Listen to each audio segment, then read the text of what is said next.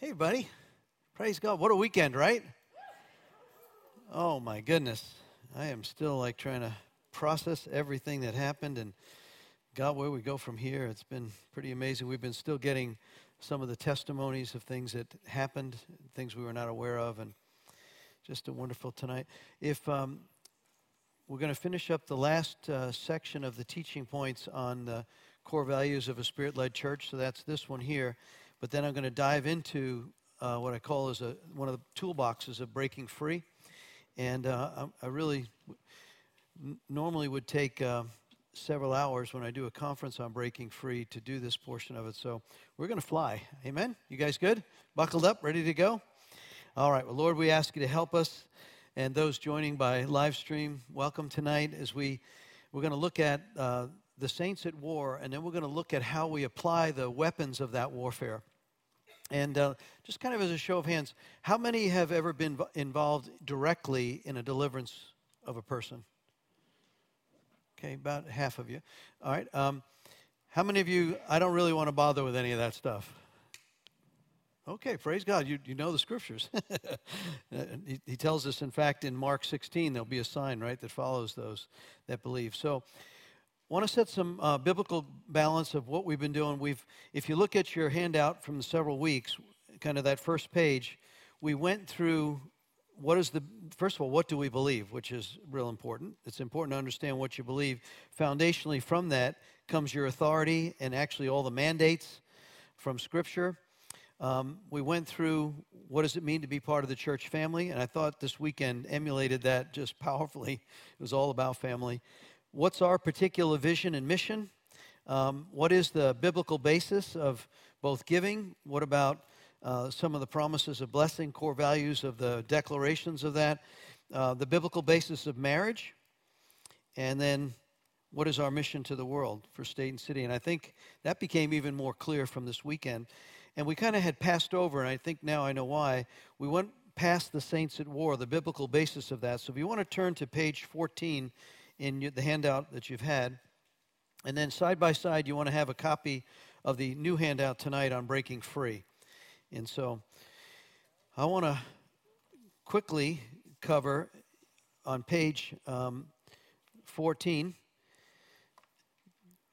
If we understand who the enemy is, and then what is the toolbox for that, if you've let, us make a premise. We spent an hour and a half last week, almost an hour last week, on what would happen if the Holy Spirit fell in our body of believers and the Holy Spirit really started to move. And let's just say that, to, just kind of dream with me for a moment. Let's say that the prophetic words that were shared over the weekend about this place, that um, some blind eyes got healed, deaf ears opened. People had cancer that no longer have cancer, so they start telling people, and it goes on Facebook. That's one of the things about social media these days. You could have several hundred people lined up here, and guess who the ministry team is? Hello, it's you all. So, therefore, you need to be comfortable with how do I lead someone to Christ? How do I then deal with it, baptism in the Holy Spirit? A couple sat right over here, the lady in the wheelchair. Uh, was on Friday, Saturday night. She sat here. She says, "We drove five hours because we we want to get baptized in the Holy Spirit. How do you do that?" It was awesome, and it, was such a precious moment. And uh, little David became my prayer partner. How old is David? Six. So we were like over here, and I was just drawn. Someone had come and said, Pastor, this lady in the wheelchair, you got to pray for her. And I had already, the Holy Spirit already targeted her at the end of the night. So I went over. It turns out she was in a car accident 19 years ago, broke her neck, and she's crippled and atrophied. And anyway, in the midst of all of that, just being able to, she starts crying, I start crying, her husband starts crying. I gave him a primer on how to be baptized in the Holy Spirit, and it was just, it was really, really precious. And to have little David with me praying for her, I had, I gave him the words and he prayed them, and it was awesome. And what's the point? We have to be fully equipped and ready to do this thing. Because if he really answers our prayer, you're it. He's like, I'm it. Quick, Mom.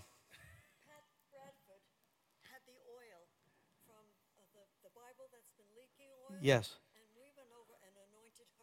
Yay. Yay.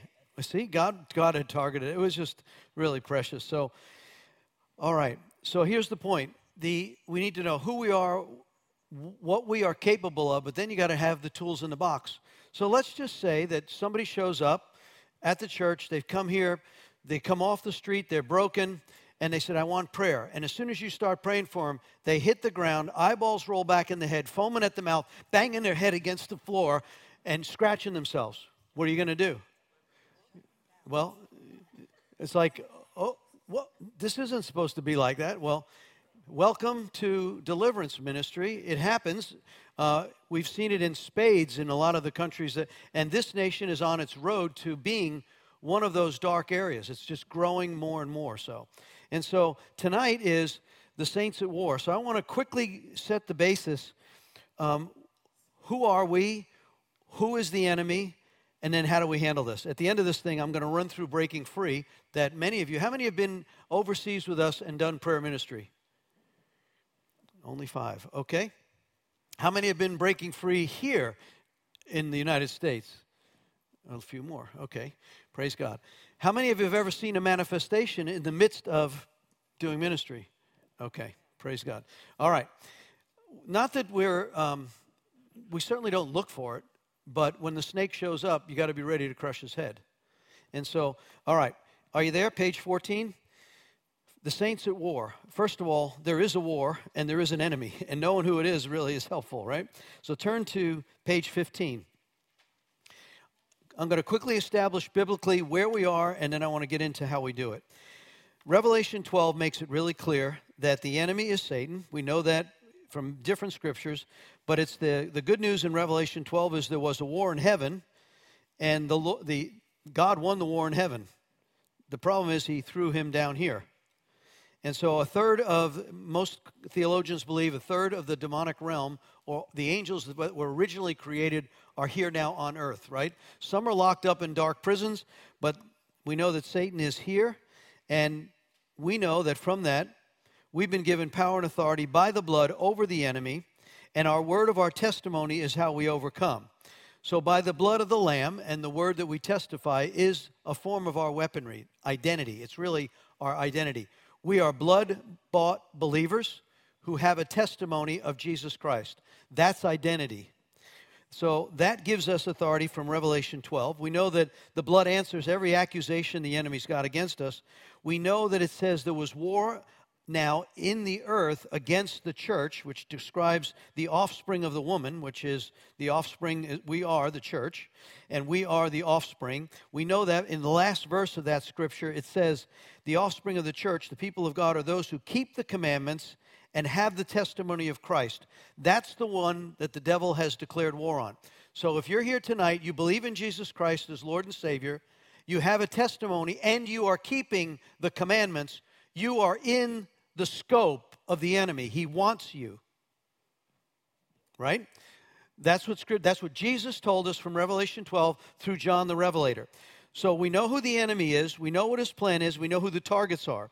We also know from 1 Peter 5, 8, and 9. He's a great enemy. Be there. B1 says, 1 Peter, he says, he's a great enemy, therefore watch out. Daniel tells us in, in chapter 7, he is about to make, he makes war with the saints. In the last days, due to Daniel's prophecy, says he will make war against the saints to wear them out. We know that from our Revelation study, right? Isaiah goes on and says, well, who is he? Well, Lucifer and the whole uh, actually, I think it was Jack, one of them alluded to that this weekend. Isaiah 14, Lucifer is, is fallen from heaven. Now, there are two enemies. One is Satan. I just made that clear. Who's the other one? The flesh, right? So we know from our sinful nature, our sinful nature, we know when we are inspired or actually temptation, we, we shared this before in Scripture that it says, when you're tempted, don't say, the Lord tempted me. It's by your sinful nature, right? So, how do you deal with the two enemies, your sinful flesh and the devil? Different, different war, different battle, different weapon for that. How would you do it? The blood of Jesus, that'll deal with the devil. I apply the blood. Let me example. When I go bear hunting, I don't bring a 22 and I don't bring birdshot. I hunt with a 50, 4570 or 12 gauge slug shotgun. Why? Because that's the enemy. Well, it's, it's the game I'm after, right? It's the one I'm going to bag. You put the wrong bullet up against that, you're going to get yourself really hurt. So when you are casting out demons, you don't counsel them. You cast them out. You confront them. You have the authority. You demand that they must go. Now, with your flesh, guess what? You can't cast out your flesh. Right? You can't. So, if you got an issue going on inside you with temptation stuff, you need to deal with the Holy Spirit on the inside, work out what I'm being tempted with in my ungodly desires, and don't, well, I'm going to cast out that flesh. I'm going to get that. No. So, recognizing who the enemy is and what I'm dealing with in the midst of the process is what kind of weapon would I then reach for in order to uh, take care of this problem. So, we question the flesh can be influenced by demonic spirits, right? And we've, we've often said, what is the spirit that is behind what is trying to inspire me to do something that's not right? Example, um, if you're gonna, if you're being, you just like your old flesh wants to go watch one of these slasher movies. Well, that's a spirit of fear. Your, your flesh wants to be entertained by a spirit of fear. So you could bind the spirit of fear. I'm not, I'm not being entertained by that. I'm not feeding my flesh. Um, anger. I want to go do violence to somebody who's wronged me. Well, that could be inspired. Your flesh can be tagged along with. So, my point is, though, recognize what's the source of what I'm being battling against now. Is it a demonic presence? Or is it something inspired in my flesh that needs the Holy Spirit to come? And I apply the blood of Jesus. Lord, I need the blood of Jesus. I need the Holy Spirit to come and inspire me so that I don't walk in this place. Okay? All right. Um, I, I feel like you have to crucify this flesh. When, when, when I was coming along old school, they taught us to fast and pray.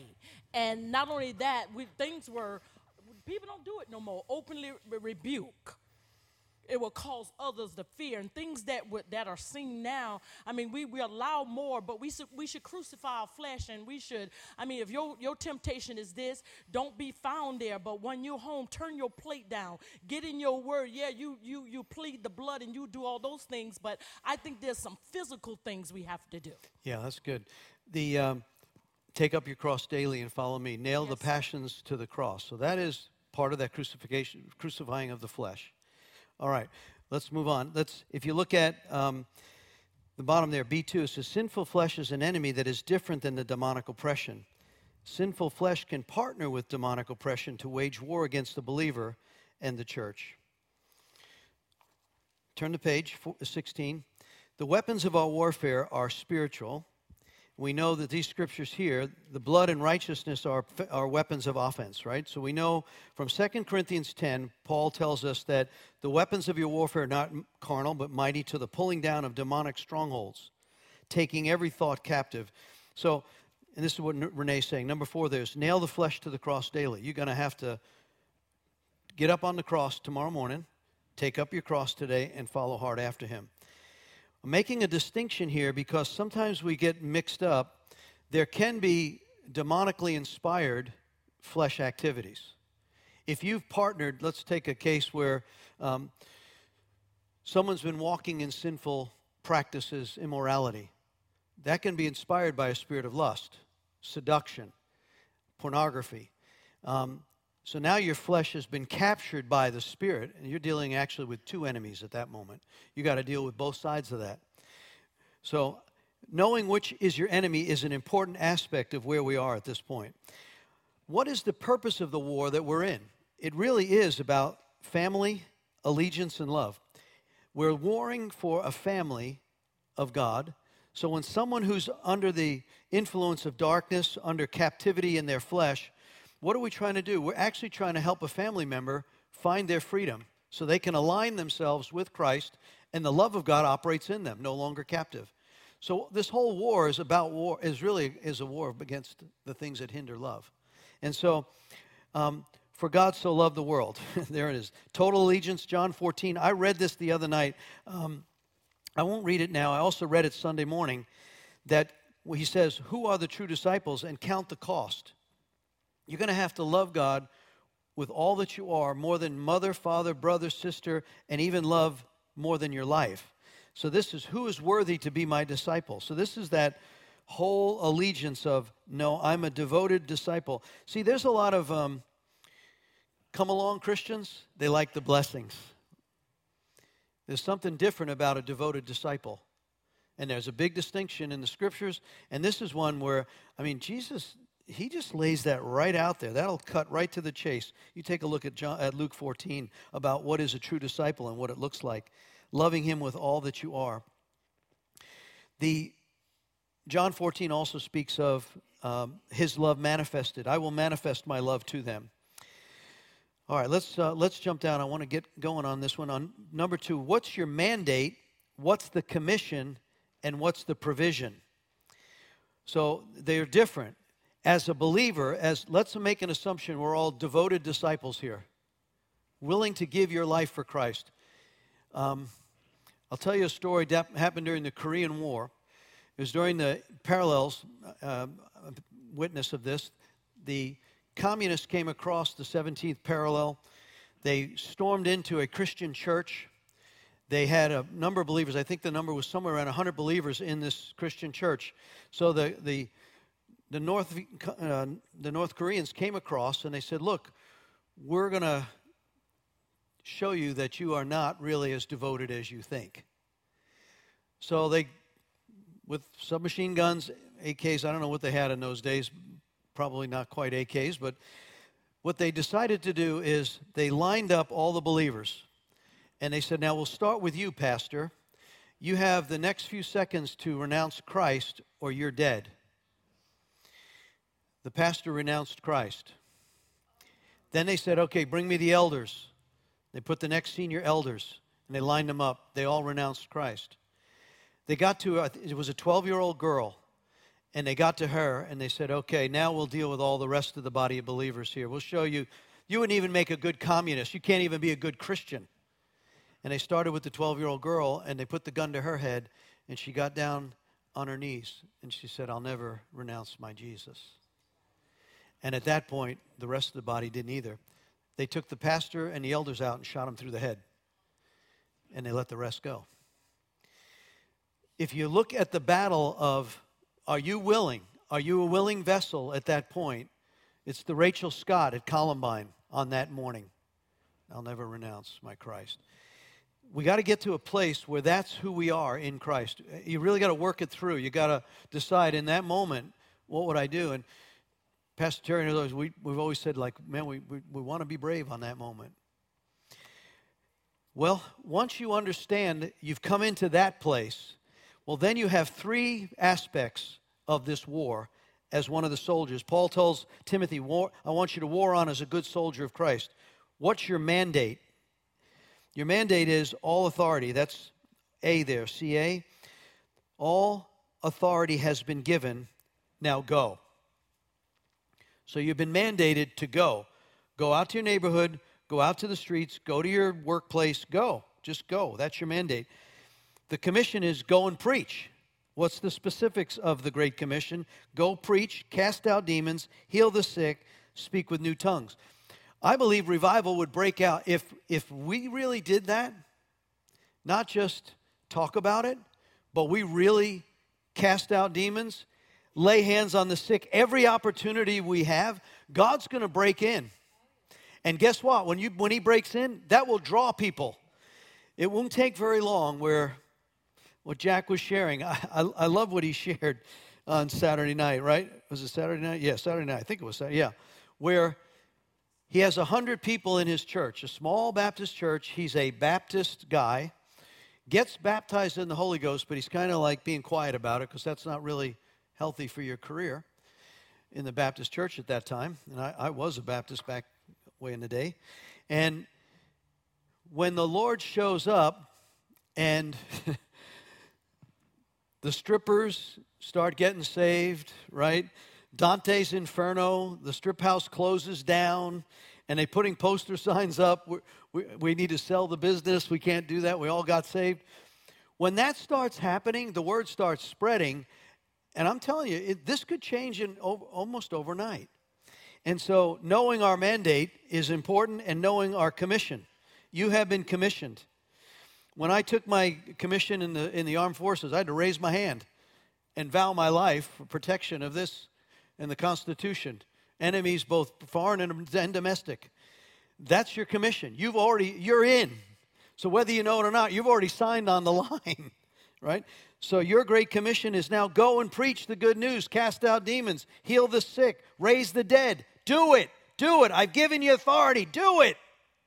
It's like Jesus and the one the, the couple of times he really got angry, really angry up with the disciples is when they didn't.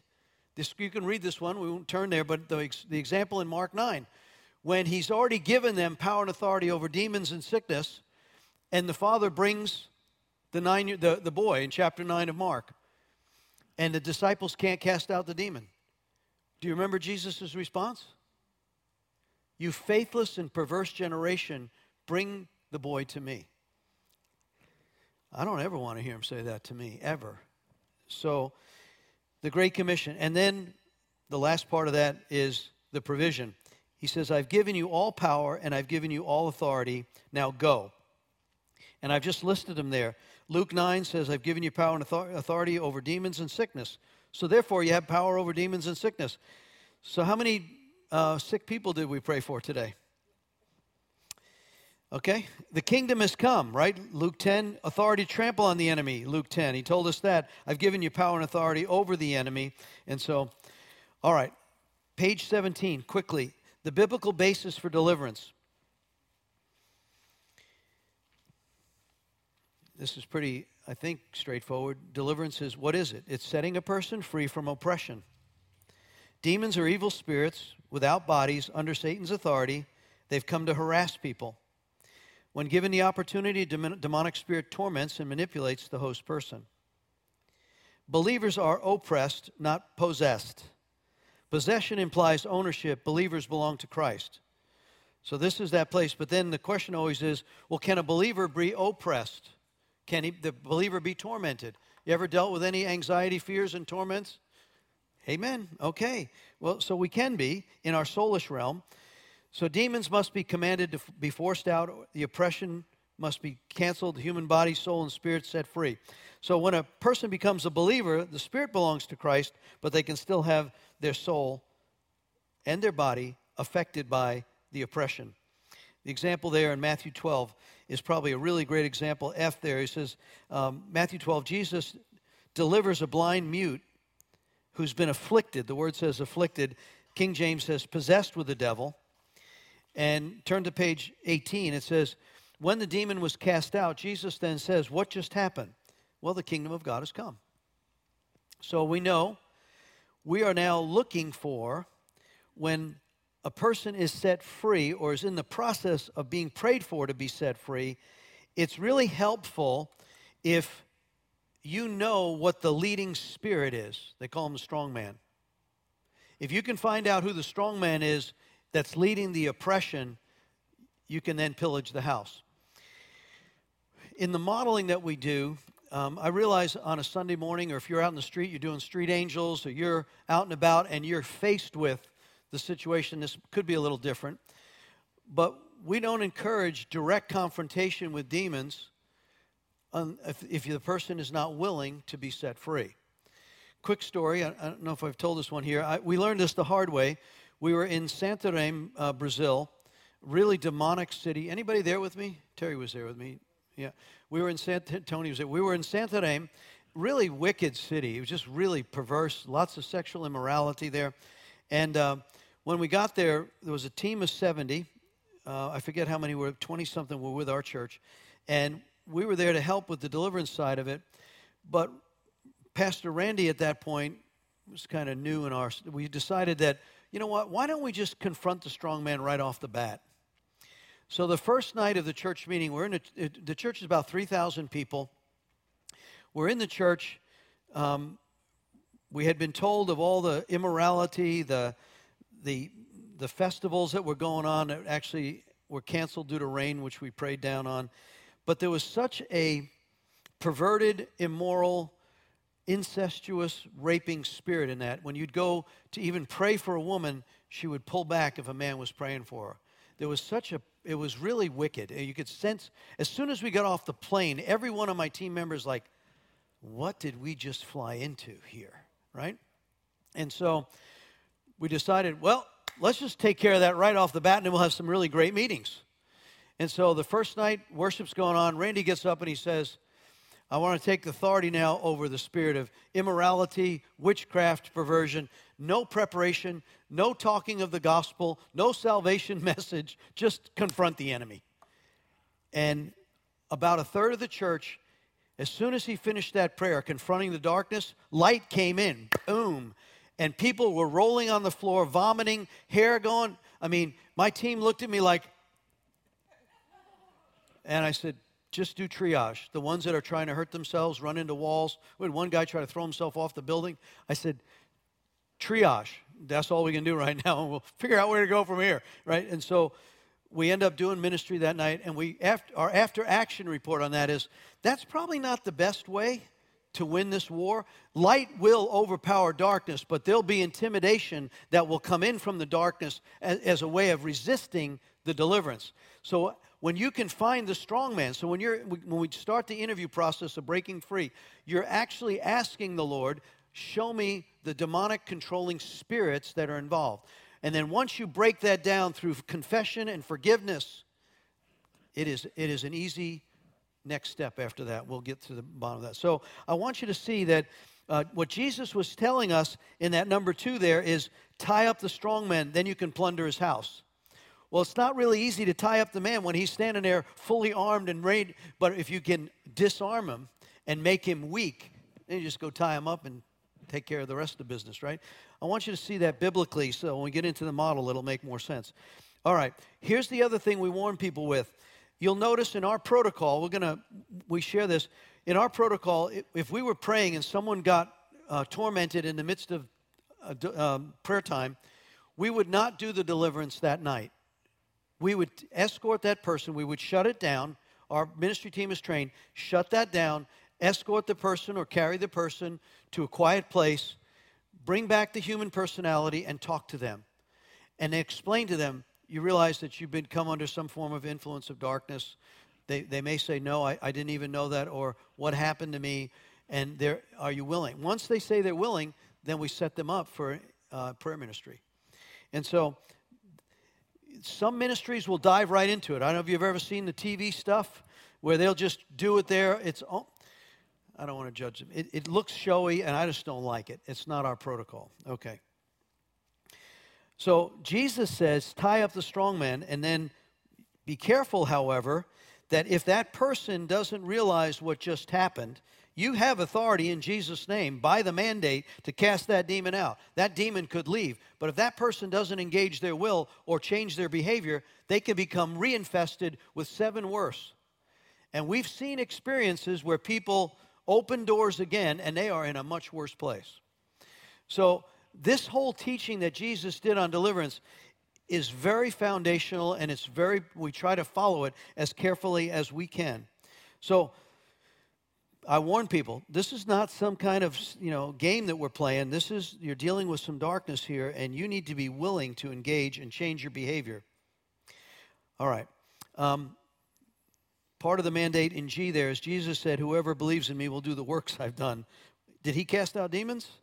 Did he raise the dead? Yeah, he did all that. So therefore, we're supposed to do greater works. That's always challenging.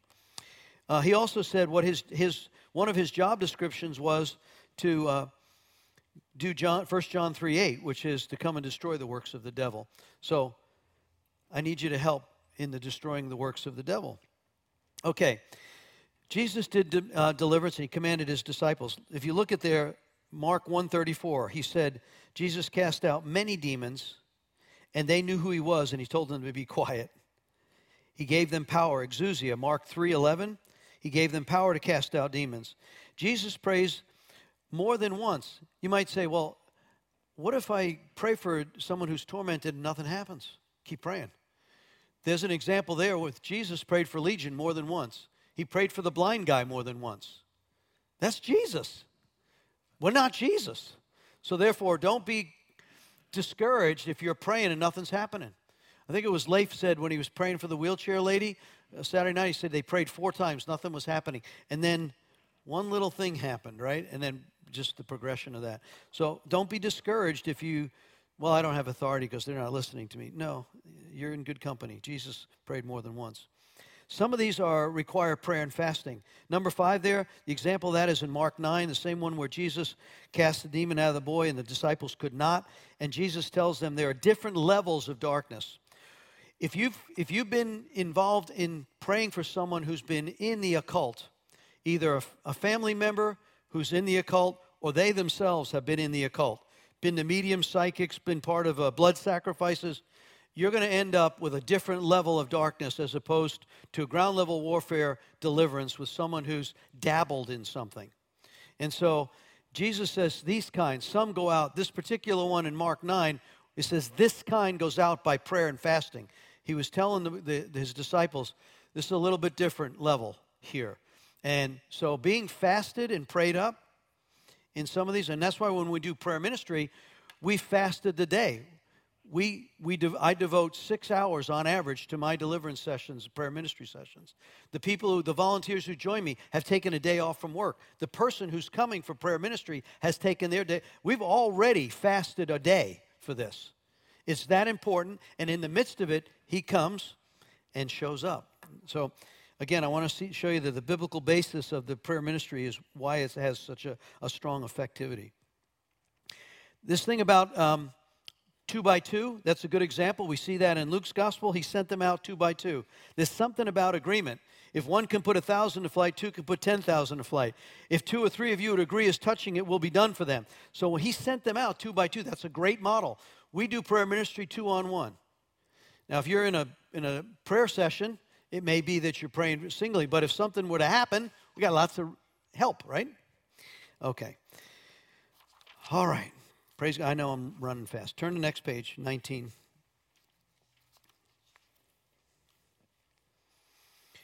The, the principles for the victory are first of all, Christ is Lord. He's Lord of all.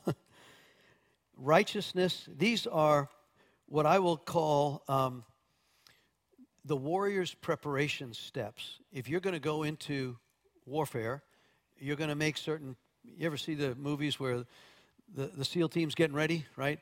They got their guns, they're loading up, they got their vests on, they're doing all their stuff, right? There's preparation for it.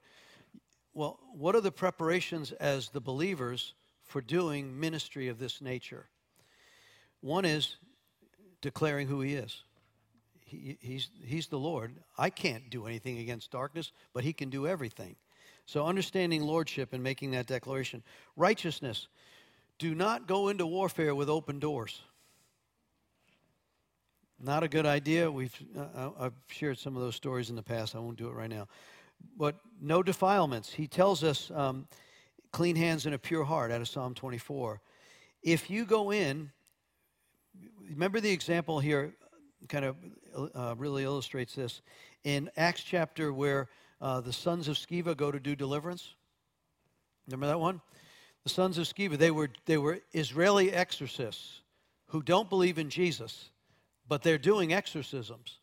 And that might work at a lower level, but when you come up something that's high level, um, their response to them is, We know Paul and we know Jesus, but we don't know who you are. See, they were not under the authority of the lordship, right? And that demon beat seven of them up to the point of they're naked. Can you imagine that deliverance session? They come home beat up naked. So how did it go? not, not really good. I think the demon won that one, right? What's the point? They were not under the lordship. They didn't know their righteous. They didn't know their authority. They didn't have the authority. The demon called it out. The demons know who you are. When Jesus walked in and cast it, they knew. He said, You need to be quiet because they knew who he was. They know who you are and they know how much you know who you are. Man, we've been in some places that um, Leif shared it, right? When we were in Tanzania, or Jack, one of them, when we were in Tanzania, the first session the first year that we were in Tanzania was absolutely crazy. It was demons in such a place, there was such a infested with spiritual warfare. Um, we did many, many deliverances. The next year, because the enemy had suffered so much injury to his kingdom, the next year we went, now, of course, we came back with our stories, and the team that was going to Tanzania session two, they were so armed and dangerous. I mean, they were, if, I don't know if it's sinless, but let's just put it there. We, communion, ready. We, eh, they had heard so many stories about what was going to happen. It was like, man, we got to be really ready. We trained like crazy. We were just like, and the next next year we're there in Moshi Town in the same place doing the same thing. Start worship. There's not one manifestation, whereas the year before, hundreds and hundreds of little children manifesting that five men are trying to control them. I'm like, what the heck? And the, team was with us and going, I thought you said uh, we're going to see something here. I'm like, God, I don't understand this. What uh, the revelation of that was the enemy knew that if he showed his face again, he was going down. And he had lost, Leif said it. There was such a shift. Now, Leif had had several hundred churches there at that time. He said there was a shift, such a shift in the spiritual environment in that region after the massive deliverances that took place. We came in, did healing, uh, deliverance, spoke kingdom. And so the enemy knows, and you can't pull the wool over when you, when you're walking in righteousness. Because I've been with, we've been with team members, and uh, the demon will also said, "Oh, you can talk to me. You're so involved in pornography." To one of my team members, like, "Oh, wow, might want to deal with that before we do any more ministry." so, dealing with the defilements and dealing with any of the issues that might not be um, what we want going forward against standing against wickedness. So these are the principles. All right, you ready? So now you're all grounded, right? I know that was fast, but I want to get right into the next page. Any quick questions on any of that? It's pretty foundational scripturally. I'd like you to you know look at that, but I I really want to get into. Um, okay, so what is a methodology? What's the toolbox for doing a inner healing prayer ministry. And I want to lay the foundation for you on that. And then I just encourage you, if you'd like to be part of that, get trained. See Pastor Terry. We'll set up a session. We usually do them uh, Sunday mornings, an hour before church. We do four of those. And then come have your own prayer ministry, and then come and sit in on a prayer ministry. That's usually the best way to do it. And if it works for you, your ministry is successful, you'll be more wanting to do inner healing. And after you've done about a half a dozen prayer ministries, it'll start to become, oh. Okay, ready? So the first page is really summary of, of a lot of what we've already spoken about. I do want you to see on the turn the second page, the first part is summary. So turn to the second page where it says protection promised, and then at the bottom it says methods for warfare. See that? Okay. I want you to see I've listed Okay, page two. Yep, I'm in the second handout. Sorry, second handout, and I'm down on the. Turn the page over, and it says methods of warfare. Um, I want you to see the method of the warfare is what we didn't do in Santarém. We should have laid a foundation of give the salvation message, teach the message of salvation, good news. What are you doing? You're kind of lobbing in the artillery. It's like, oh, it's awareness. I need to be saved. I need, because deliverance is never done. You should never do deliverance on an unsaved person. Now, I say never, that's pretty strong, but I, that's, I, pretty, I feel pretty strong about it. That if you try to deliverance on an unsaved person, you immediately open that person up for seven worse. And that's just not right. It's not biblically trained that way. And so, when you look at what's the first foundation method of warfare, a person should be saved. That's Romans 10 9 and 10. Forgiveness, Matthew 6 15. If you forgive, you'll be forgiven. One of the ways you tie up the strong man is you ask the person, Where do you have unforgiveness? Who's hurt you? Who's wounded you? As soon as they start saying, I need to forgive my father, my mother, my spouse, my boss, you, you'll, you know, it'll get there, right? Why? Why do you need to forgive them? And they start to tell you what occurred. And so, this method of warfare is forgiveness and then confession once they start to confess, we know what James says. James 5 says, if the effectual, fervent prayer of the righteous availeth much.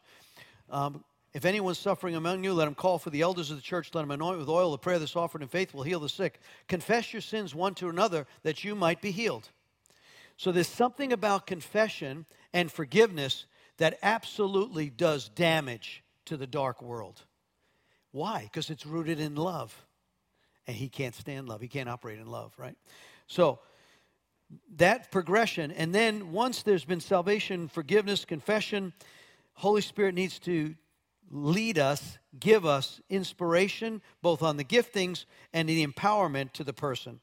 And once they've been saved and they're confessed and forgiven, they're generally wide open as a vessel to be filled. And then you give them instruction about walking out in holiness. So, those are really um, what I'll call the progression of the model that we're after. There's simple couple steps. Person better be saved. They need to have forgiveness. They need to confess their stuff. They need to want to be filled with the Holy Ghost. And they got to walk this out. That's a simple model. What every one of us would say, yeah, that's, yeah, that's good. Okay, turn to the tree, the tree diagram. Um, many of you see this before, so again, I'll hit it fast. When a person comes walking into before you, and they start describing, usually if you're on the prayer line, or you're in a prayer ministry session, or it could be the neighbor across the fence. My life is really hard right now. And they start to tell you the fruit or the damage that's hanging on their tree system. I'm sad. I'm lonely. I'm depressed. I am hopeless. I'm suicidal. I'm so angry. I'm rageful. I just want to. Well, when, when they start telling you that their soul, their mind, will, and emotion stuff is carrying that on the tree, what they're saying is, I need help and I'm being driven by a belief system or a root system that is not true. I love what Leif said. I think it was Leif. He said, It may be true, but it's not the truth. Um, when someone comes in and they've been sexually abused, molested, just it'd be crazy to say that didn't happen to you and you just get over it. No, that happened.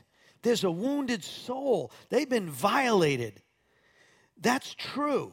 It's not untrue, it's true.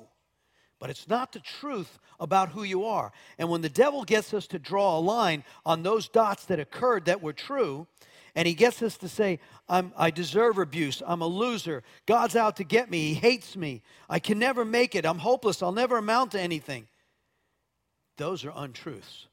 And what we're after in prayer ministry is they will come in when when the prostitute dancer comes to my office, drug addicted, uh, DSS is about to take her two children. And she goes, I don't even know how I got here. I'm such a I'm such a bad person. I'm such a I'm an immoral woman. I said, okay. Those are true statements that you've you've walked in open doors that have got you here. But that's not your identity in Christ you can be free of that if you let God come in. Oh, I don't know. Well, let's let's unpack that. So you got to go back. How did this thing, you know, it's way back here that a lot of those seeds of untruths were planted. In prayer ministry, we're asking for the Holy Spirit to show us what is believed that is not true. Proverbs 23 says, As a person believes in their heart, so it is whether it's true or false, or whether it's untrue. And it could be partially true. If you've dabbled in sin patterns or you've grown up in an ungodly environment, things have happened in your environment that have formulated what you believe to be true. But it is not the truth about who you are, right? And what prayer ministry really is, it's not about the darkness and demons and all, because once you've really set the groundwork of salvation, confession, deliverance, I mean, uh, forgiveness, that strong man is bound up. And at that point, it's really, it's really very minor manifestations. They occur occasionally, but we're really after the most important thing. It's the truth that sets you free. So look at these roots on the bottom there on the left. These are roots of unbelief oftentimes, again, there's so many you could add to this, so just examples. I'm really unworthy and I'm unloved. I'm so guilty and ashamed. You don't know what I've done, Pastor. Nobody can really help me because nobody likes me. That's rejection. That's fear of failure. But I'm a loser And you know what? Life is really painful. I just want to end it all. I just want to get high all the time because I can't, I can't stand the pain. And I really hate myself. And God couldn't care about me, couldn't possibly forgive me for all that I've done. He really, I deserve punishment. When you hear those kind of things, those examples, first of all, you know as scripture, that doesn't line up with any truth, right? And so, but but when they come in carrying that, remember Jesus said, You'll know them by their fruit. So when they come in and they say, There'll be no, here's where I am. I'm depressed. I'm sad. I'm, I'm suicidal. I'm so lonely. I'm afraid. I'll, okay, that's hanging on your tree. But let's, let's dig down to the roots. How did that, how did that manifest? How did that root system feed that? Tell me what the root is to that. So tell me, how do you start with that? And I got to tell you, once you spend six or seven hours, the longest I've ever done is a 13 hour one. Once you spend that many hours with someone asking them to tell you about their life, they absolutely feel loved. There's no condemnation. You're not out to judge them. You're honestly trying to hear them in compassion. Tell me, tell me your story. How did you get so hurt? And yeah, that listening, I've had people tell me, I, I've never told a human being the things I've told you. Now that is pretty sacred. I got to tell you, that is a that is a sacred trust. Don't go run your mouth off to anybody else or no. This is this is a private.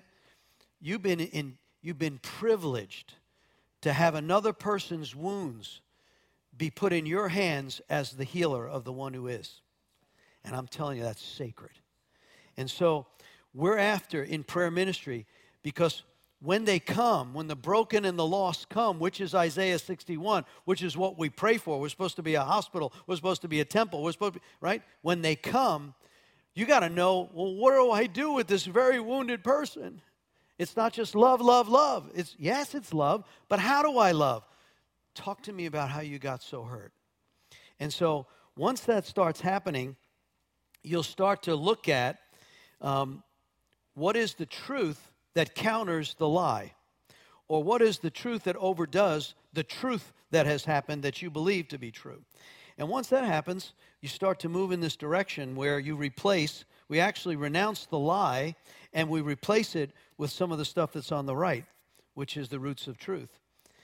Where Jesus is the way. You don't have to have all the answers. I like that. Um, Life in itself is in Christ. Let me, let me get to the bottom of some of these. You're not guilty and ashamed. When person says, I can't tell you what I did, it's, I'm too ashamed of that. I said, wait a second. There's a scripture that says in Romans 8 1, there is no condemnation to those who are in Christ. You just prayed the prayer of salvation. You're in Christ. If you'll confess that, 1 John 1 9 says, If I confess my sin, he's faithful to forgive me from all unrighteousness. Therefore, if you confess it, there is no unrighteousness in you. The blood of Jesus, that's so royal that we've overcome the enemy with, has blotted it out. He can't see your sin. That can't be possible. It's, it's illegal for you to say it's, it's not possible. How can it be possible for everybody else but not you? It's, that, that's a lie. And it's like light bulbs go on, right? It's like, whoa, right? And so once we start down that direction, we then start to ask the Lord to replace the fruit, and we'll pray through that. Turn to the next page. Okay. So here we are. Lord help me. Um, we get a contact that says, I want to go to prayer ministry. What will happen is we'll tell them, we'll send you the journal. The first thing, so I, I like this about two weeks in advance, if possible, or even longer. You get the journal, and you'll notice on the journal page, page four there, it's um, we'd like you to do the following things. There's actually a couple of pages of preparation in this. First of all, set aside some daily time. So we, we pray with them on the phone or we pray with them and say, We ask the Lord to protect you in the midst of this and give you revelation. So now here's your preparation. We'd like you to go and read these scriptures, which will help set up some of the foundation about, about what you're about to go through, which talks about confession and choosing to forgive even if you don't want to forgive. That's a choice. We then tell them daily you need to set away some time for you to be with the Holy Spirit. James 1 6 says, If a person lacks wisdom, let him ask God, who will share liberally with them, right? So that person, we said, Look, sit down and ask the Holy Spirit, pray, Lord, who do I need to forgive? And they'll make, they'll generate a list of all the people that need to be on that list. I have great stories of people that they hadn't seen in 30 years that they ran into, and that was big on their list. Or they have a dream, or they remember an event, or someone that reminds them of somebody else. And that, what the Holy Spirit is doing is prompting that person to, that's a pretty big item. Some of them are real obvious. The ones that have really wounded you are like on the top of the list. The, the go no go on this one is if you are worshiping, and it was like one of these days where the Holy Spirit is like, oh, and that person were to come and stand next to you in worship, and you lose your worship, then you need to put them on the list. Right? It's not really forgiven. You may there's another onion layer on that, right? And so it still stinks and we need to work on that. Okay. So if you look at that preparing the forgiveness and confession list, um, they'll come into the journal. So we tell them, take your journal and look through. Here's some triggers. If you look at the page five there, on your confession list, you might think about the forgiveness list is anybody who's wounded you, and that usually start with mother, father, brother, sister, spouse, workers, boss, teachers, coaches. Uh, just go down your list. You could start chronologically as a child, or you could start from the biggies that are right now, right? And just work on the list. Then the confession list is what, what do you want? Have you ever been in false belief? Ever doubted? Ever antichrist stuff? Ever been in, in witchcraft, the occult, New Age? Done horoscopes, Harry Potter, psychics? We'll give you some scripture on that. Ever done drugs, alcohol, been drunk, been addicted to anything, or had idolatry to food, money, or hobbies?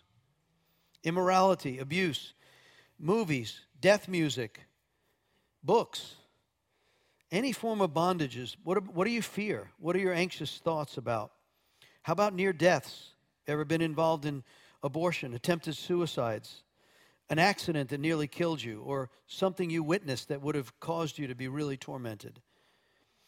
And then, so what we're asking the Holy Spirit, that's why it needs to be prayed over, because this will dig up some stuff. When you start putting on a, if, if you've ever, you know, a, a, rape victim or a person that's been molested, um, someone who's had a child murdered, it's going to trigger some stuff in you that, okay, I'm, I'm, I'm well seated. I've asked the Holy Spirit to help me to deal with, I'm, I'm choosing to forgive, even though the flesh side of you might want to do something else. I'm in the spirit realm, right? And so they'll come in, and, and I have had it where usually it's the guys. The guys will, some guys will come in with one page. They'll actually come in with the journal page and stuff written on the margin, right? And then most, I, I remember a lady came in one time, I'm not exaggerating. She had 40 single spaced pages of all the people that had ever wounded her. 40, I'm not exaggerating, 40 pages. She had it down to first grade, Mrs. So and so, and the three girls in my kindergarten class that reject. I'm like, I can't even remember the teachers' names, let alone, wow. What does that tell you? There was a spirit of rejection that operated in her life that she believed she would be rejected. And that was the strong man. Became really obvious after a little bit. And so they come in already in the Holy Spirit working on their list, right? Okay. So they bring their journals in. We tell them to bring those to them. Don't share them with anybody. And here we go for the model. Are you ready? Okay, the model is on page six. It says Destiny Model Procedures. Got it?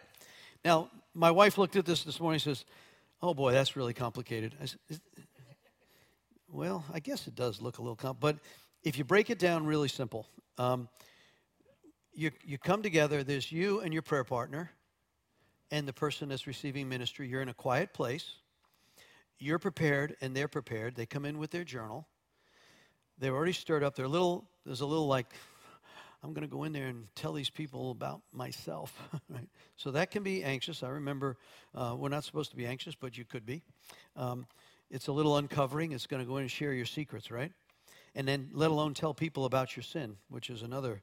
I'm okay telling Jesus, but this whole thing. But guess what? That's a different scripture.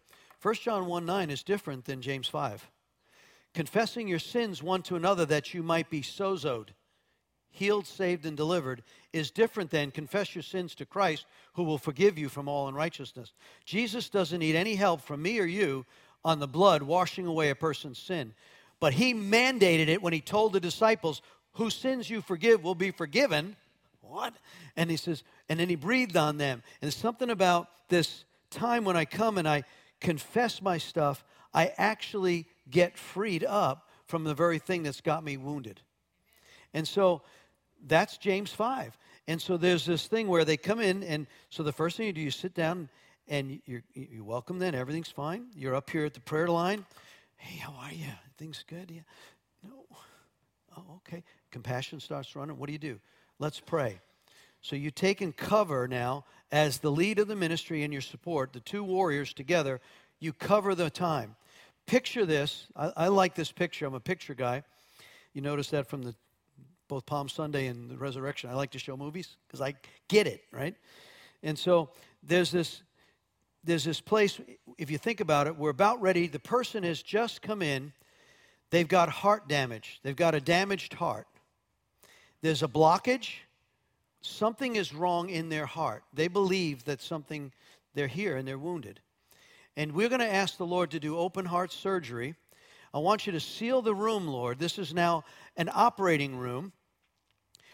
All myself and my prayer partner are the gloves on your hand.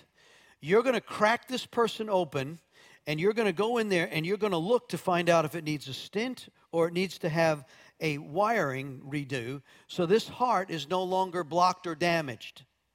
And you're going to entrust us to be able to do it.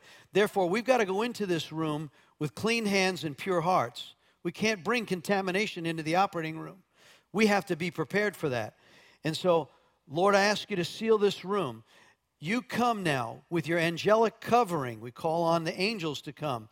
We ask that you would take authority over everything the enemy would try to. This person can't be hurt in the process. That we can't be injured in the process. So we bind every foul and unclean spirit that would try to manipulate, control, coerce, divert.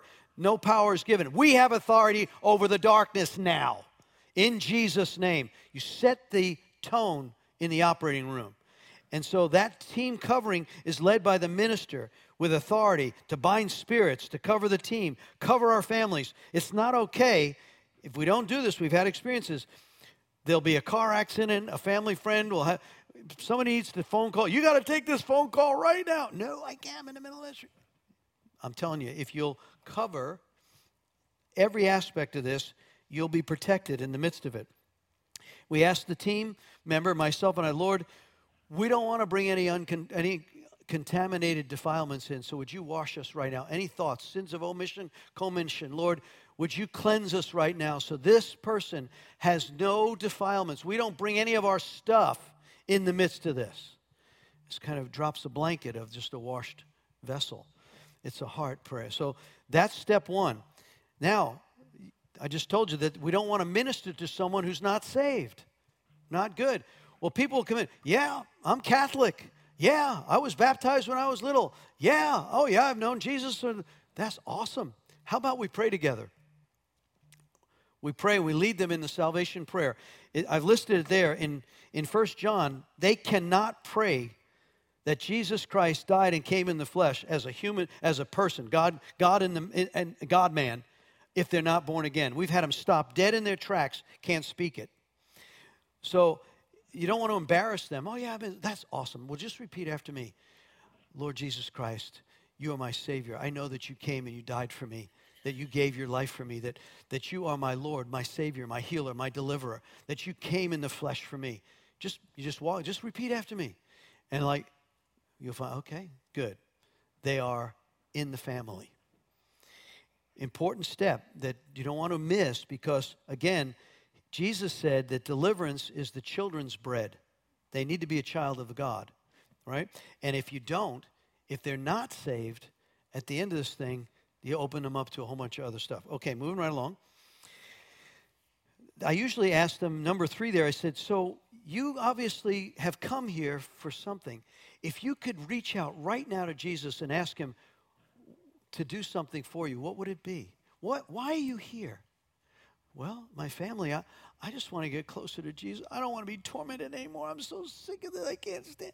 Oh, so the desire of your heart. What did he say in Psalm 37? Trust the Lord and do good. He'll give you the desire of your heart. You have not because you ask not. So we ask the person, tell us your deep desire here. When you're all done with today, what did you what did you want the Lord to do? And then we come into agreement with that prayer of desire. And it seals it. It's like, wow. Sometimes you get some really insightful things on it as well. We also warn them about this is not something you just do haphazardly. We warn them about the Matthew 12. If you go out of here and you, I've had guys who come in and say, well, you know, I'm about ready to lose my job. Um, I want to be a functional alcoholic. I want to be able to work and drink. Um, sorry, you're not having many ministry. you know, because why? It's you're either in or you're not. He's either Lord or he's not at all, right? And you can't dabble in this thing. It's it's a total surrender part. We remember Luke what we said in Luke uh, 14. Who are the true disciples? And so we tell them, look, th- th- this is either all or nothing. And if you can't get there, then I've had one. Uh, we usually we have to stop about two ministries a year from several hundred that we do. Um, they'll come in there prepared. We, we, either we didn't catch it. Say, well, no, I, I want to still be able to live with my boyfriend. N- no, um, that's not going to work. Um, you can't do that. One of you got to move out, or you got to figure out something else because we can't do this ministry and then have you go back into fornication. It'll open you up. To, so some of that gets pretty raw if you're not careful. So you want to prepare them in advance. You might know their lifestyle or why are you coming from ministry and. All right, moving on. So we provide that warning in number 3. Then we just start down the list. You have your list of did you bring your journal? Yes, I brought my journal. Uh, when you were doing your forgiveness list, did, did something come forward? Yeah, I had a dream. Or sometimes it's pretty raw. It's like, you know, people that are on their list that are the deep reason as to why they're so tormented. It's that person of that they really ha- that is one of the opening events that has caused them to be so tormented.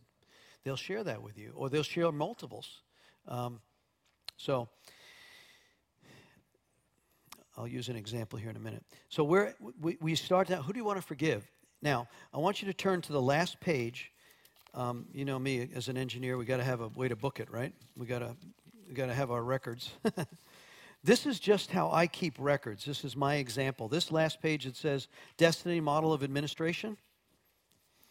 I just take a blank piece of paper and I draw the lines and I put soul ties, generational curses and sin, family history, people to forgive. And then I list on the left side what is the spirit behind what I just heard. So let's say the person comes in and says, I am just so angry. I am so rageful. My husband just continues to berate me and I'm so angry. I just I just wish he would die. I'm sorry, but I've, I've, I'm, I'm so ashamed. What's the spirit behind that? Murdering spirit. So you might start listing over here anger, rage, bitterness, resentment, abuse. The spirit behind what you just heard, circumstantially, there is a spirit that's behind it that is now manifested in I need escape. I got to get relief. I want God to kill him. That's not a great prayer, but it's true, right? It's how she's, this is how this person is right now. And so so we're keeping track of what, what are you hearing in the spirit realm behind the natural realm of what you just heard right then um, we're, we're also well th- he's just like his father his father was so abusive and angry used to beat his mother no wonder he's like that hmm. go up there on the list that says family history or sins of iniquity and start listening. Exodus 20, verse 5 says, The sins of the father visits to the third and fourth generation. So you start writing down, this is a sin pattern that's coming down through the family line abuse, anger, rage, manipulation, control. What's the spirit behind what you just heard, right? He's just like his father. Well, that's also a curse.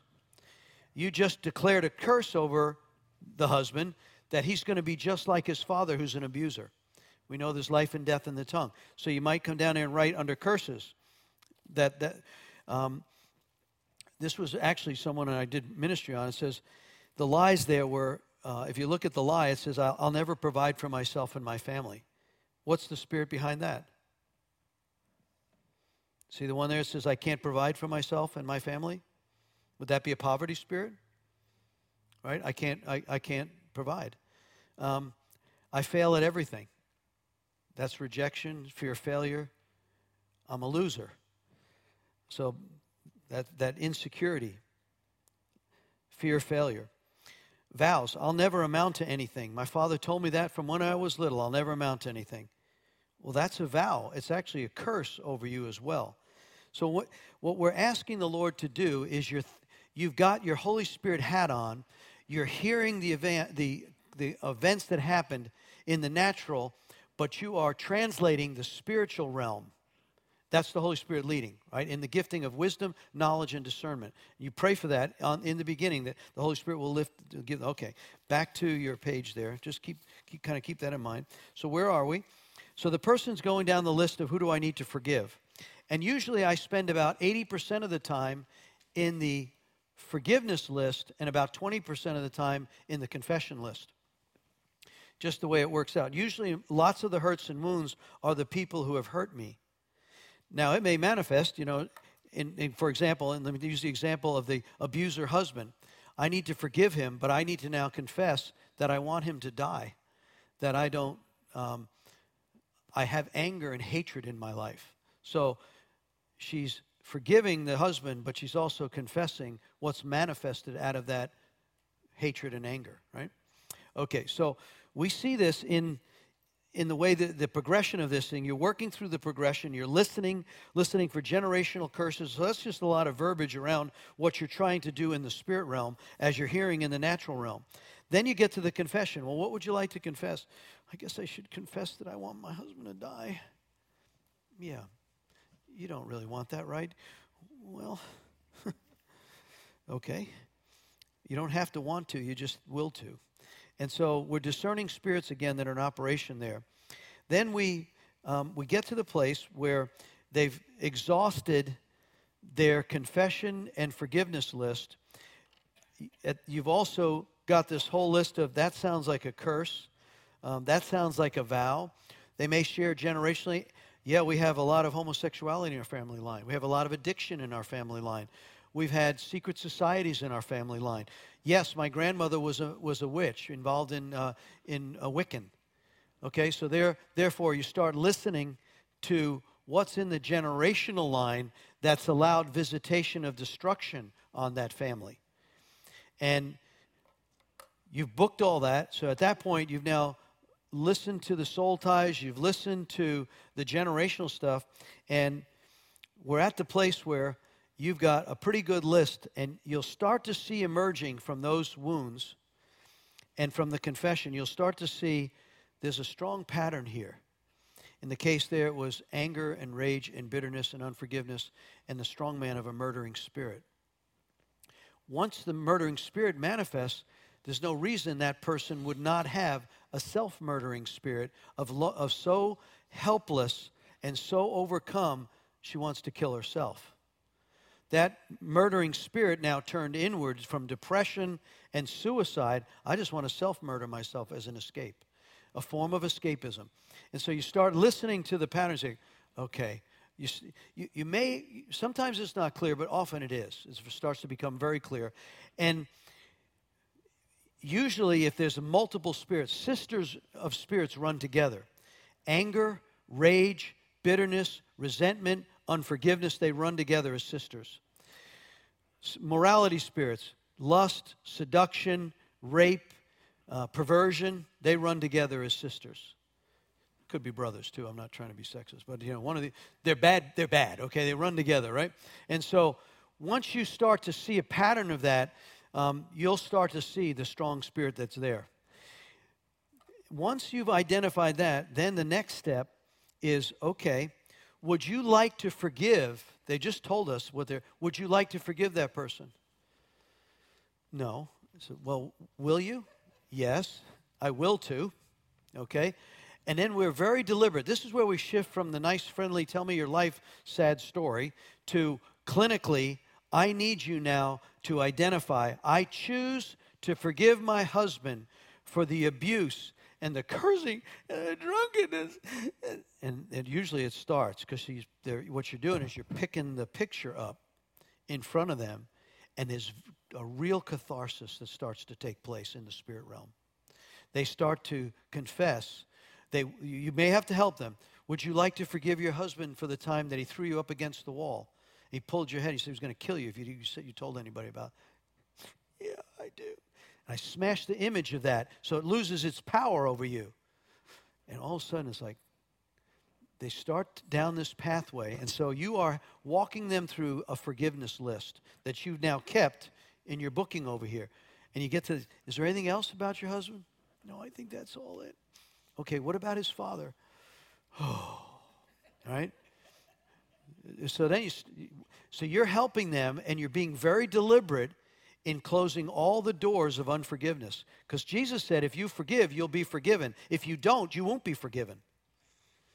And we're after unforgiveness because that ties up, right? Forgiveness ties up the, the strong man. So we're being as thorough as we know. We get down to, we go through all the lists of who you need to forgive, and there, you make them say it. Look, out, there's life and death in your tongue, and you will have what you say. Everything is established by two or three witnesses. The two witnesses are listening what you're telling heaven. I make a decision to forgive this person who's wounded me, and we say yes and amen. And it is declared in heaven as done. And then so that process continues until the confession list is, uh, the forgiveness list is complete. And then we say, well, Lord, is there anything else? Anyone else that this person needs to forgive? Sometimes they say, oh, yeah, mm, yeah.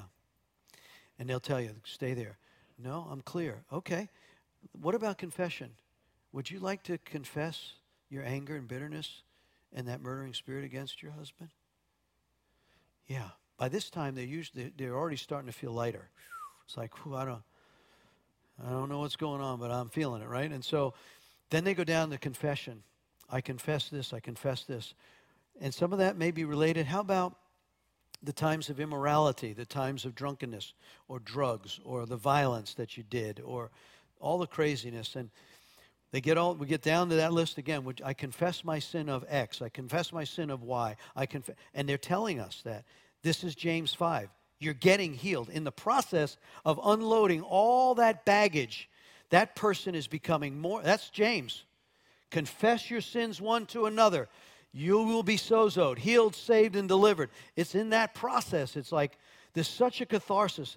This is that place where when you go to the Catholic priest, we're to hear those sins. That's what Jesus meant. If you if you'll listen to their sins, they'll be forgiven. He told the disciples, right? When he blew, blew on them, he says, The sins that, are, that you remit will be remitted.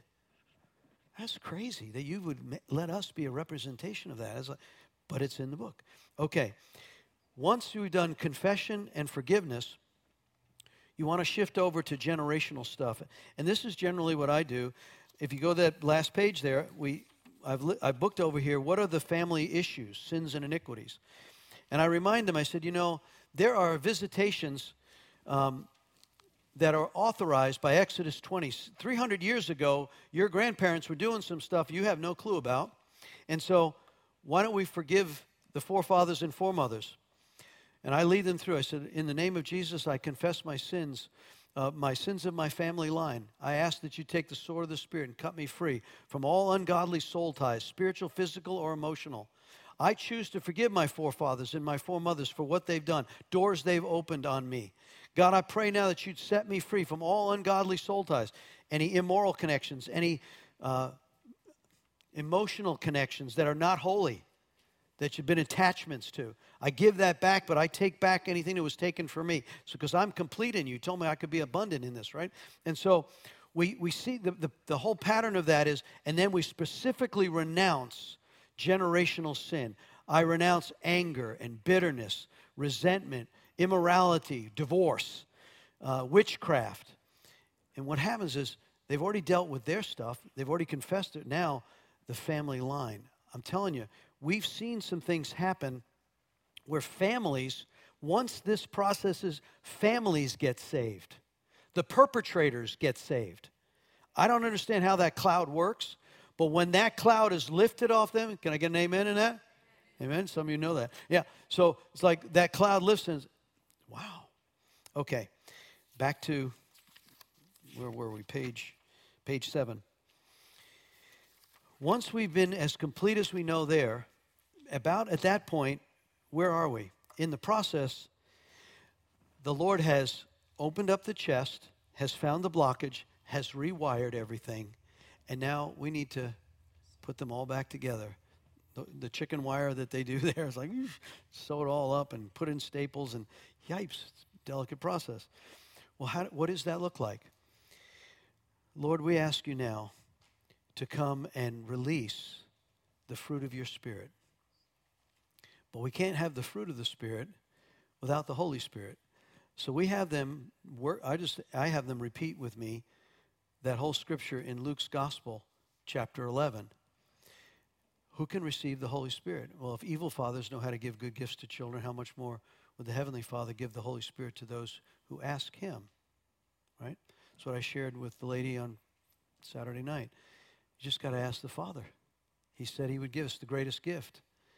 So we just say, I just, the, I, the three of us together, say, Lord, I want that too. Here we are. Lord, we just want to fill these vessels because Jesus said in Matthew 12, if the house is swept clean now, you dealt with all the confession and uh, the house is clean, but it's not full, you better be careful.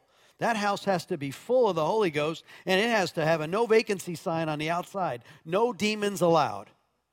Right? No rats in here. No garbage allowed. So we ask the Holy Spirit to come and fill this vessel. Once the vessel is full, we ask for the fruit. I specifically call out the fruits of love and joy and peace and goodness, kindness, gentleness, faithfulness, mercy, self control. Lord, I ask you to just let that tree blossom now in fruit. They're going to just like walk in this. I'm a joyful person. I don't know why I'm so happy now. It's like I feel so free. You know, you get these amazing statements. It's just awesome to be part of that. And then, Lord, I ask you also to release the gifts. Make them armed and dangerous. They need wisdom, knowledge, discernment, faith, healing, miracles, tongues, interpretation, tongues, prophecy, helps, compassion. God, Holy Spirit lives in them in this house, and they are the living stones that Peter talks about. Therefore, they are everything that you want them to be. At the right moment, release those gifts. And so, fill them up, Lord. I have expectation they will start to be used mightily. But Lord, you wouldn't send them out in that place without warfare garments. So put on the armor. Put on the full armor God. I pray. And we actually physically do it, right? Touch Him, call it out. Prophetic words often fly right here. I love when that starts happening. Uh, my prayer partner starts saying something like, Man, I saw this when we were praying for you. This was occurring. And there's like, whew, it's a wonderful time. Then, what does it says? If any suffering among you, James 5. Let him call for the elders of the church. Let them anoint with oil in the prayer we offer. This would be a good time to pray for any sickness, any disease, any torment, any mental anguish, any. What better time? You just spent six hours with this person and they're so set up, right? Pray that. Man, I have had some really wonderful things happen. Um, I remember, uh, I'll just share, Russ Hamilton was uh, my AV sound guy. He's in heaven right now. And uh, when he was going through his prayer ministry, he had been in a he had been completely paralyzed in a combustion engineering uh, explosion back as a chemist days, and uh, he'd he'd had some damage to his back and he, he, compression and all that. When we got to this step of praying over him, Russ, we just pray. All of a sudden, you hear his back was aligning. You could hear the cracking of the bones. And he goes, Do you hear that? I said, I do. What is it? You know, like, this is my back. Said, it was just, man, it was like, so uh, there's just high expectation. You've been called to pray. I know we got to land this thing. All right, I'm almost done. Um, the full armor of God, pray for healing. Ask the Lord to close and seal this whole thing. Right now, whatever's been done, cut yourself free. We've been dealing, de- we've been kind of up against some ugly things. And as you said, you would re- release us from any deadly harm. So now, Lord, just wash us, cleanse us from anything that might try to attach itself to us. I don't want to go home and be tormented. I don't want to remember this garbage. I want to be free.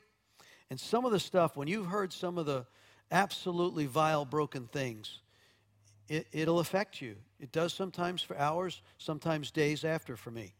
Um, but I'm, I'm, I'm now used to the fact that, Lord, you gave us the opportunity in that battle, so I'm not, I'm not allowing that to have total effect on me. And I just continue. And then I, I share with the Lord how, what a privilege it was that you would entrust such a broken and wounded uh, family member of yours to come to us. And so, can I carry the wounds of another? You're supposed to carry the wounds of my brother, sister, right? Am I not my brother's keeper? Yes, you are. And so, all right, and then just tell them keep it keep it closed, keep the doors closed. If you turn to the next page, the one that says your actions following prayer ministry, I give this to the person says, "Look, this is what you need to do when you walk out of here. It's a this is not a one-time cure. I'm all done. No, this is a daily walk. To walk it out. And so we encourage them to do that and then just get with the right gathering of people. Prayer ministry can be followed up again if you have a particular area. So I know I've loaded you, but I wanted you to be in a place where that's the model. We have done this model um, thousands and thousands of times. Literally, I'm not exaggerating that. Um, we do probably on average, we do it every just about every Tuesday. Um, so we do several hundred here in the U.S for other churches. Right now, most of the people come from other churches. Uh, I won't name those churches because I don't want to uncover that. But uh, I've done leadership. I've done one of the uh, churches uh, leaders, a number of them, um, which is awesome. It's a gift. But it also this model also works if you're ever in a place where there's hundreds of potentially demonized people in front of you. If you'll follow the model, this model works on mass deliverance. I've done the most I've, I've, I've witnessed this is 4,000 people in Tanzania, several hundred in Brazil at, at a time. And so um, the process works. Why? Because it, it's, not as, it's not as deep when you're doing that many people, but I've done it also with churches where we do a breaking free conference session. Some of you have been with me on those. And uh, we'll do a couple hundred people at a time. And um, again, it's effective but I prefer the one on one on twos. Questions? All ready and set to do it, John?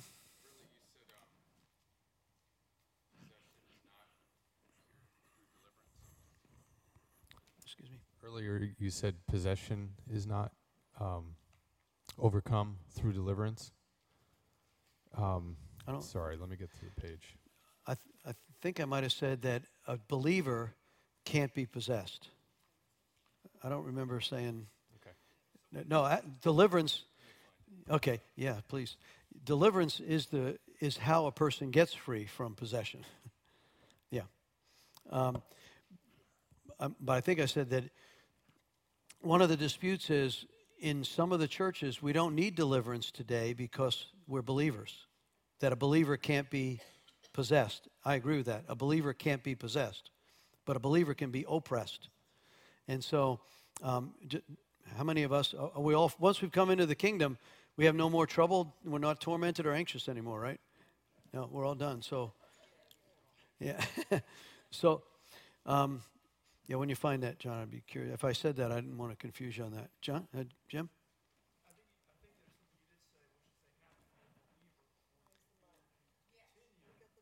Ah, okay. Um, yeah, the Jim's reiterating, they have to be a believer in order to have ministry. That's a, that's a, um, a protection for the one who's receiving ministry because if they're not a believer, then the house can't be filled. First, their, their spirit man is not owned by the Holy Ghost and Jesus. So, therefore, their house is subject to be infiltrated. So, uh, we, we just, if the person does not confess Jesus Christ as Lord and Savior, that He died for me, came in the flesh, it's Romans 10 9 and 10, then don't do the ministry. They may still be tormented. I often tell people, Are you ready? They go, No, I'm not ready. Okay, well, if you go through life and you become more tormented and you're ready, come on back. And they do sometimes. Like, yeah, this is really bad. I, I'm ready to surrender. Yeah, okay. Good. Is that good, John? Think so? Okay. Debbie?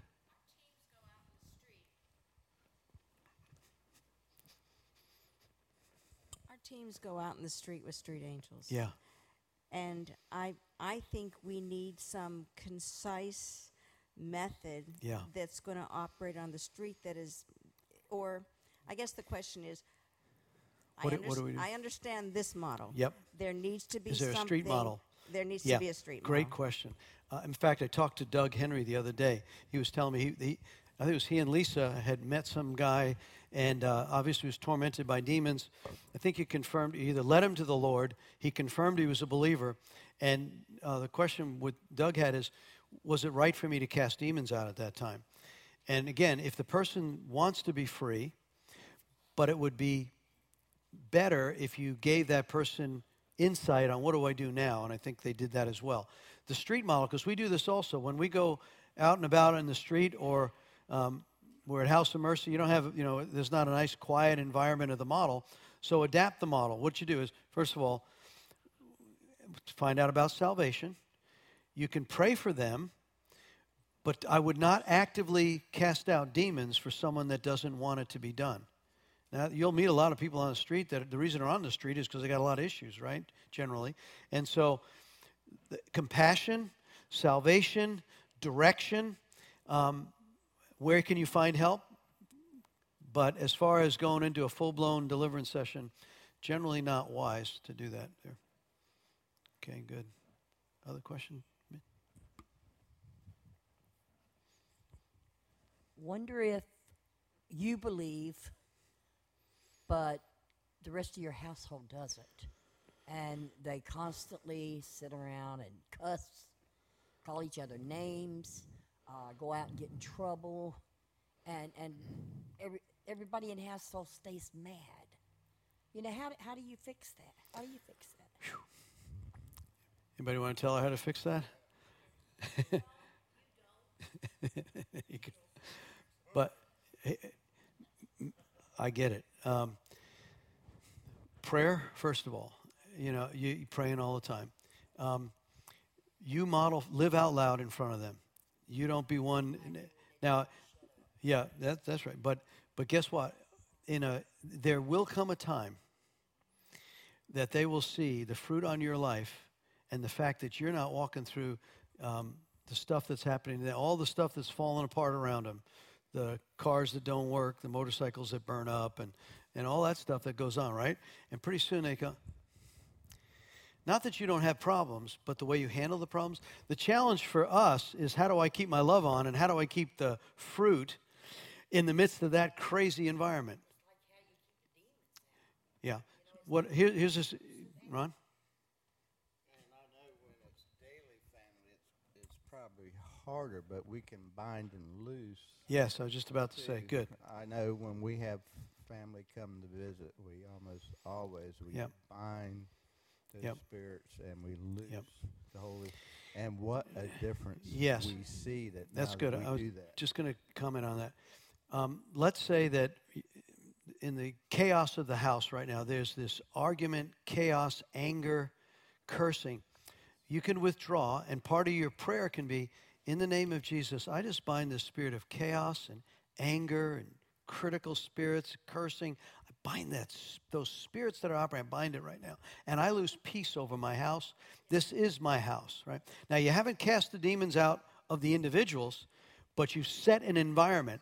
I have authority in my house, and I'm declaring what I want to see in my house. You can do that. And sometimes it's like, do it over again, do it over again, you know.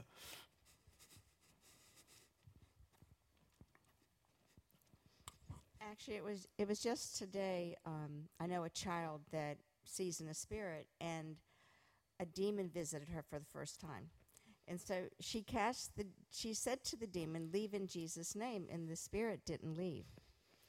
And so she asked the Lord, "Why didn't the spirit leave?" And He said, "Because you didn't speak it in authority." Wow.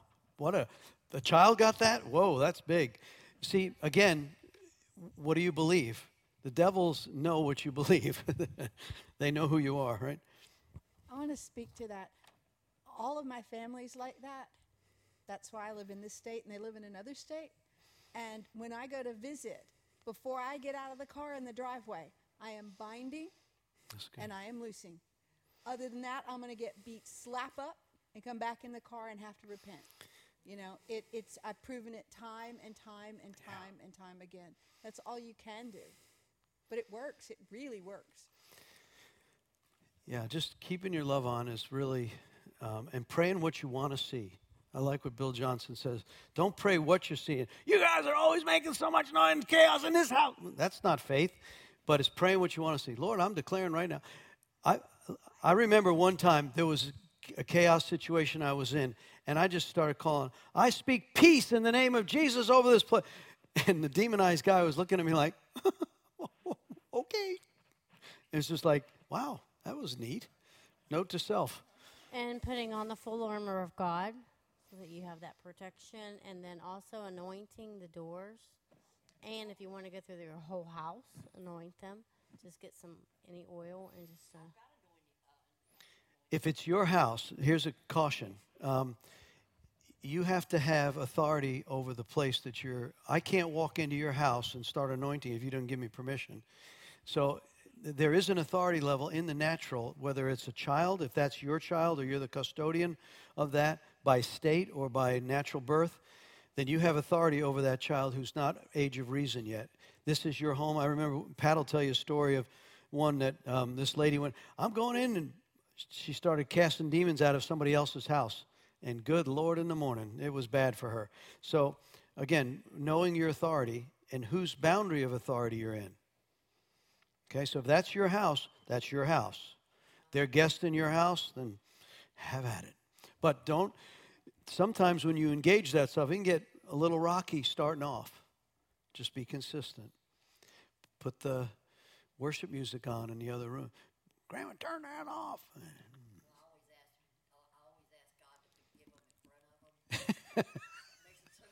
yeah, that's awesome. I love it. Any other?